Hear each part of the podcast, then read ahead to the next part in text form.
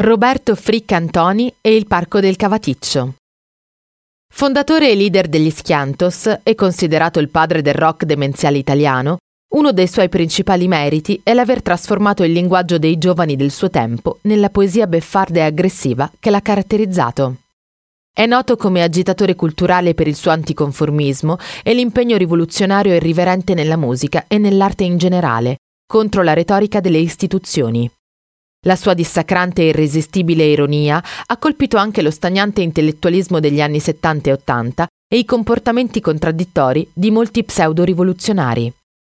Roberto è cresciuto nella cittadina di San Giovanni in Persiceto, alle porte di Bologna, e ha conseguito il diploma di perito agrario all'Istituto Tecnico Agrario Arrigo Serpieri all'inizio degli anni 70. Ha poi frequentato il DAMS di Bologna.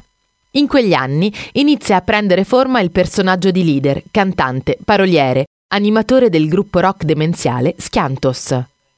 Gli Schiantos si formano nel 1975, sono studenti del DAMS e iniziano a suonare nella cantina di Roberto Antoni, che solo in seguito sarà conosciuto come Frick Antoni.